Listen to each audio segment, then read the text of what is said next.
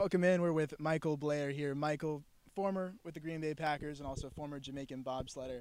For you and your background, playing with the Packers, being on the Jamaican bobsled team, I'm curious what your experience was like personally, being on the bobsled team, the environment around that. Yeah, absolutely. I mean, uh, you know, my parents are from Jamaica. My dad played national soccer for Jamaica. Um, he passed away when I was in college, and um, when I remember in '88, I saw the bobsled team, but I also saw Herschel Walker and Willie Gault. Wow. Right, and I was like, what are they doing? I was like, man, I think I could do that. But then I put that in the back of my mind, like I'll never, I'll never be able to see bobsled again, right? And so um, after my career was done, and you know, doing movies and things like that, um, had the opportunity to go to Jamaica and do the things that I do here there. So I have football camps. Um, I play chess as well, so I'm you know doing some things with chess over there, uh, wanting to bring baseball over there and things of that nature. So when I was there, the speed development coach uh, saw me and he said, "Hey, do you want to do bobsled?" And I was like, absolutely not. You know, I was like, can you see? I'm I'm, I'm 41 at that time. Um, I was like close to 290 pounds. I was like, no, I, I just I just can't do it. I just can't do it. And he just looked right at me. And jet, straight Jedi mind tricked me. He's like, no, you're fine. You can do it. And I was like, what? No, I can't do it. He said, no, you're fine. You can do it. And so uh, three weeks later, I decided, okay, let me go ahead and give Coach a call and say, all right, I'll do it. I mean, because when you think about it, in order for you I know what it's like to be a national football player. Mm-hmm. I, have lived it. I've done it. I know what level I have to get my me- mentality up to, my physicality, and things of that nature. But being a world athlete, uh, an Olympic hopeful, that's a that's a you got to go back to that level, right? The, uh, you got to brush your teeth like a champion. You got to speak to people like a champion. You got to stand like a champion. You got to dress like a champion. All of those things. So it's definitely a mindset that you got to get to. And so it took me about three weeks to say, okay, I think I can do this. And I did. Called him up and said, all right, I'll do it. And I got in shape. I, I went to three a days.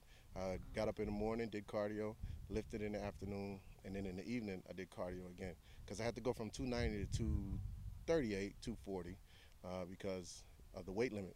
You can't be too big in the sled yep. because uh, total, I did two man. I was the brake man, and so total, um, you and the pilot have to be a certain weight or else you'll get disqualified during that run. And so I, I did it. I, I, lost the weight, got in shape. I was 42 when the season was going on. I felt good about myself. I was like, hey, most 42 year olds are what? Doing what? Nothing. you know, sitting at home, you know, watching TV. I was like, all right, cool. I can make this happen. And so I did it. Uh, it was definitely a goal that was set. I questioned it a lot, like what what the heck am I doing all over again? Like you, you're going against these kids that are 18, 19, 20 years old. But hey, all right now. yeah. So it was great. It was great. You made it happen. We were talking off air about the environment around it. When you'd go to different countries, the reaction that you would get from people being on this team. Can you describe what that was like and how you look back on it? Yeah, you know, I, I you know, I thought I thought being in the NFL, I've seen it all mm-hmm. how people react to players, how people react to teams, and things of that nature. But that's only nationally. When I when I, I played in the NFL Europe, and I went to Ger- and I was in Germany. You go to Germany and you say, "Hey, I played in the NFL." There's maybe like 10, 15, 100 people that's like, "Oh yeah, cool." But man, that bobsled, it's whole nations and countries who are who are supporting you, you know, and the and any time that you would wear the color. So when, when I was in Whistler, when I was in uh, Calgary, uh, when we went to South Korea, and I would wear the, the green, black, and gold. Man, everybody's trying to stop you. Everybody's trying to ask you for autographs. Everybody wants to take pictures. It, it's uh, it's definitely an eye opener. And I was like, okay, now now I understand what it means to be a, a world athlete, and everybody in the world, you know, wants to to touch you, talk to you, and things of that nature.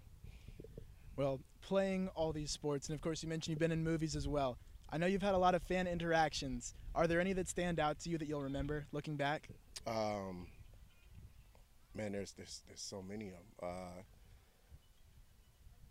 I I remember being on our way from uh, Calgary to or from Whistler to Calgary, and I can't remember where we stopped at, but it's a it's a lake.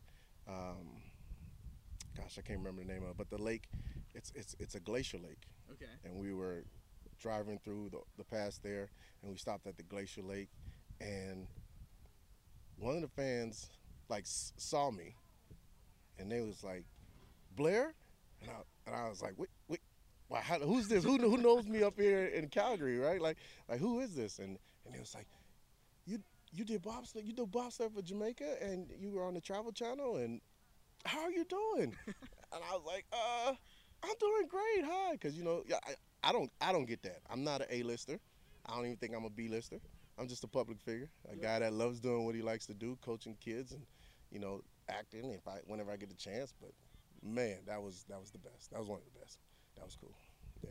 And you mentioned acting. What have you been in? I was in We Are Marshall with Matthew McConaughey. I was in the game plan with The Rock, and I was a host for the Travel Channel. Uh, it was called Five Takes Latin America. Okay, how'd you get into the Travel Channel? Yeah, the Travel Channel. Um, I went to a casting call. They had a casting call in Chicago. Um, went to the casting. No agent. Just showed up. Hey, what's up? I'm here. and everybody, you know, and, and uh, I, I did one poem, and they didn't expect, you know, an athlete or a guy like myself doing po- poetry. And I like writing. That's what I went to school for. Go Ball State. Chirp, chirp.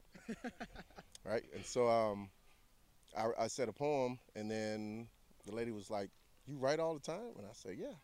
And then she's like, "Okay, cool." Then I got a phone call, and she was like, "You made it," and I was like, "Yes." And so we went to South America, uh, South and Central. Uh, we traveled to eight countries, spent a week in each country, and uh, basically just same thing that Anthony Bourdain, Zimmerman, those guys do. That's that's exactly what I did. So. Perfect. Okay, well, now what are you up to now? I know you're coaching, you're helping kids, but what do you do now? So now, I, I mean, I have my own brand, 9010 Sports. The word 90, the number 10, and then sports. And we train athletes through cerebral development.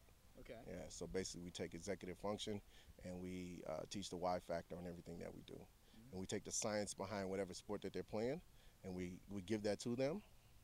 So then that they have a, a deeper understanding of what they're doing physically, and then uh, they get it mentally just because of the education that they're getting.